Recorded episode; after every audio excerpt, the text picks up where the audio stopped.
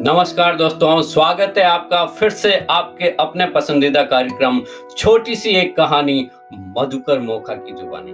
दोस्तों, किसी ने क्या खूब लिखा है कि मुफ़्त में मिलने वाली चीज़ अनमोल होती है। जैसे ये प्राण, वायु, जल, ज़मीन, जंगल, ये जीवन।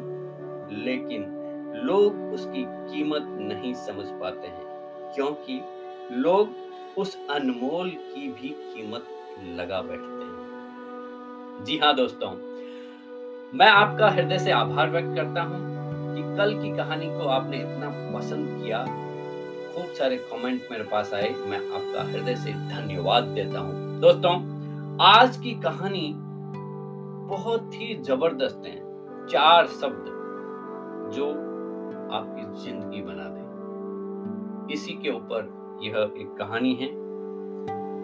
ध्यान से सुनेगा और अंत में आपको एक ऐसा ज़बरदस्त पॉइंट मिलेगा जो वास्तव में आपके जीवन को बदल देगा।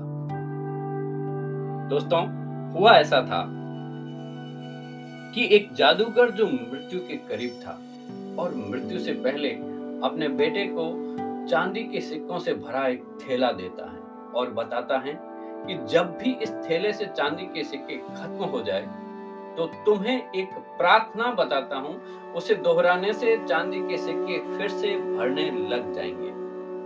उसने बेटे के कान में चार शब्दों की प्रार्थना कही और वह मर गया। अब बेटा चांदी के सिक्कों से भरा थैला पाकर आनंदित हो उठा और उसे खर्च करने में लग गया। वो थैला इतना बड़ा था कि उसे खर्च करने में कई साल बीत गए। इस बीच वह प्रार्थना भूल गया। जब थैला खत्म होने को आया, तब उसे याद आया, अरे, वो चार शब्दों की प्रार्थना क्या थी? उसने बहुत याद किया, उसे याद ही नहीं आया। अब वह लोगों से पूछने लगा।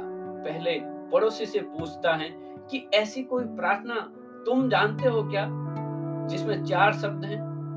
पड़ोसी ने कहा हाँ एक चार शब्दों की प्रार्थना मुझे मालूम है कि ईश्वर मेरी मदद करो। उसने सुना और उसे लगा कि ये वे शब्द नहीं है। कुछ कुछ तो वो अलग थे।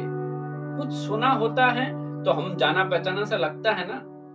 फिर उसने वह शब्द बहुत बार दोहराए, लेकिन चांदी के वैसे के नहीं बढ़े तो वो बहुत दुखी हुआ। फिर एक फादर से मिला। उन्होंने बताया कि ईश्वर तुम महान हो। यह चार शब्दों वाली प्रार्थना हो सकती है। मगर इसके दोहराने से भी थैला नहीं भरा। वह एक नेता से मिला। उसने कहा, ईश्वर को वोट दो। यह प्रार्थना थी कारगर साबित नहीं हुई वह बहुत उदास हुआ। उसने सभी से मिलकर देखा, मगर उसे वह प्रार्थना नहीं मिली जो पिताजी ने बताई थी। वह उदास होकर घर में बैठा हुआ था। तभी एक भिखारी दरवाजे पे आया। उसने कहा, सुबह से कुछ नहीं खाया। खाने के लिए कुछ हो तो दो ना। उस लड़के ने बचा हुआ खाना भिखारी को दे दिया और उस भिखारी से खाना खान, खाकर बर्तन वापस लौटाया और ईश्वर से प्रार्थना की कि, हे ईश्वर, तुम्हारा धन्यवाद। अचानक वह चौक पड़ा और चिल्लाया, अरे, यही तो वह चार शब्द थे। उसने वे शब्द दोहराए, शुरू किए, हे ईश्वर, हे परमात्मा, तुम्हारा धन्यवाद। और उसके सिक्के बढ़ते गए बढ़ते गए। इस तरह उसका पूरा थैला भर गया।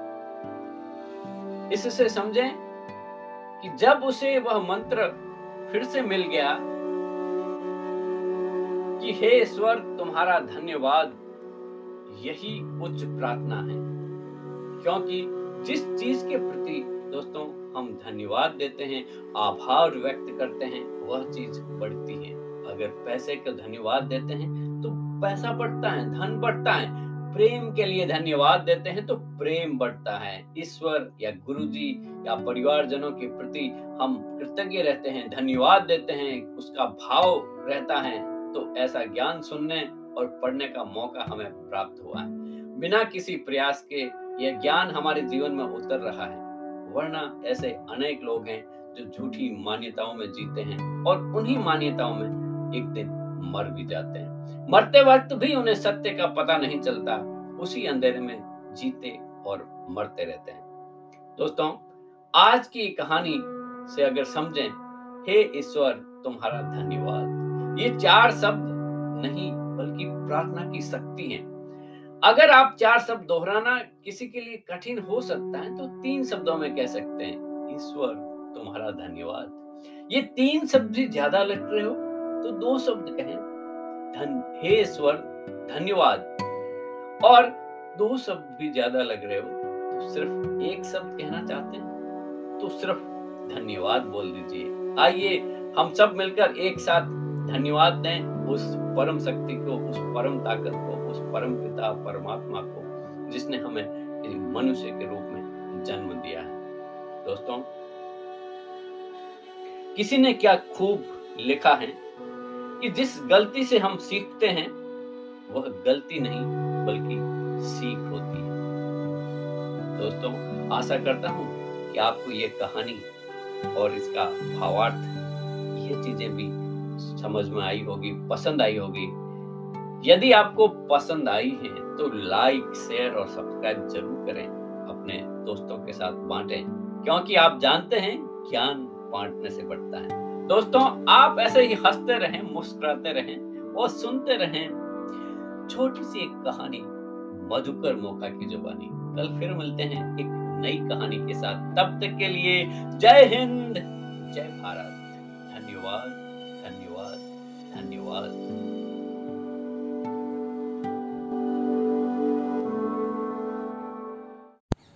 वाकई बहुत गजब का ज्ञान देने वाली कहानी। धन्यवाद धन्यवाद धन्यवाद।